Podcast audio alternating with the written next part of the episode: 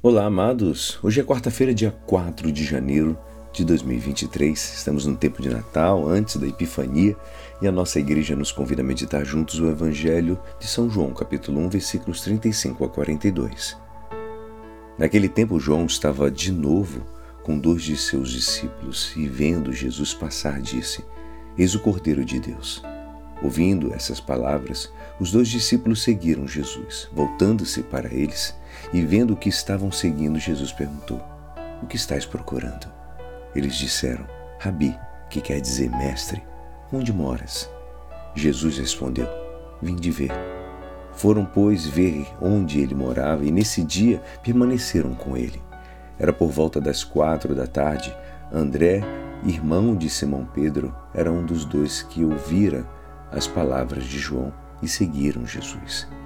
Ele foi logo encontrar seu irmão Simão e lhe disse: Encontramos o Messias, que quer dizer Cristo.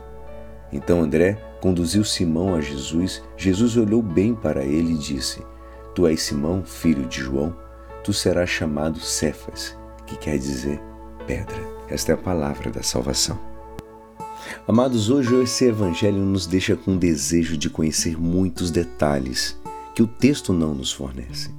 Isso pode nos causar uma certa decepção, porque gostaríamos de saber como era a casa de Jesus, que impressão isso causou nos discípulos, o que eles conversaram naquele dia, mas o evangelista, exatamente porque foi inspirado, não nos contou tudo, mas somente o essencial, o que é importante para a nossa salvação.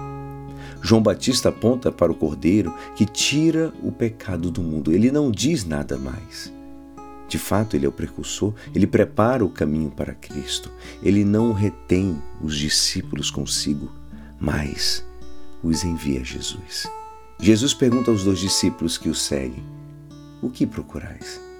Eles respondem: Mestre, onde moras? Essa é a busca do verdadeiro discípulo, amados. Saber onde habita Jesus, encontrar o seu lugar e ir até lá para permanecer com Ele. Jesus convidou os dois discípulos: Vinde e vede.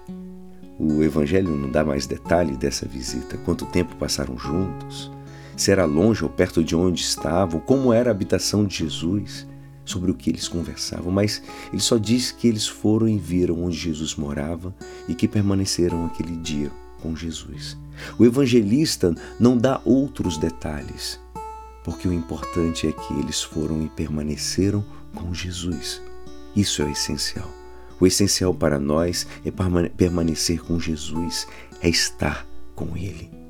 Para que possamos estar com Jesus, é preciso que o sigamos na pobreza, na misericórdia e na vida do Evangelho. Onde moras?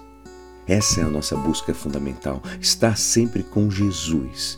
Não importa se para estar com Ele devamos enfrentar ou suportar a pobreza e os sofrimentos. Se Jesus estiver na alegria, devemos estar na alegria. Se Jesus estiver na tristeza, devemos acolher o seu convite e permanecer com Ele no sofrimento e na provação. Ele, Jesus, se Ele estiver na, na ação, devemos agir com Ele. Se, pelo contrário, deseja que estejamos na doença, permaneçamos com Ele na enfermidade.